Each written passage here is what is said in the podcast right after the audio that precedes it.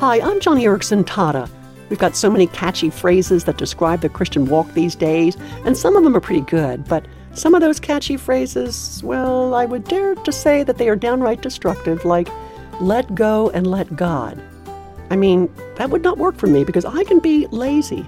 And if I were to let go and let God, if I were just to sit back and take a hands off approach to my walk with Christ, I would never mature.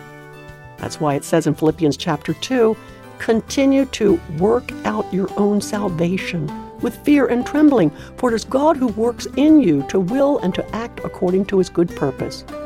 Did you hear that? It takes work. It takes action to get engaged in your own sanctification. But as you do, God will then take care of the transformation. So today, continue, I like that word, continue to work out your own salvation, knowing that God is working hard in you.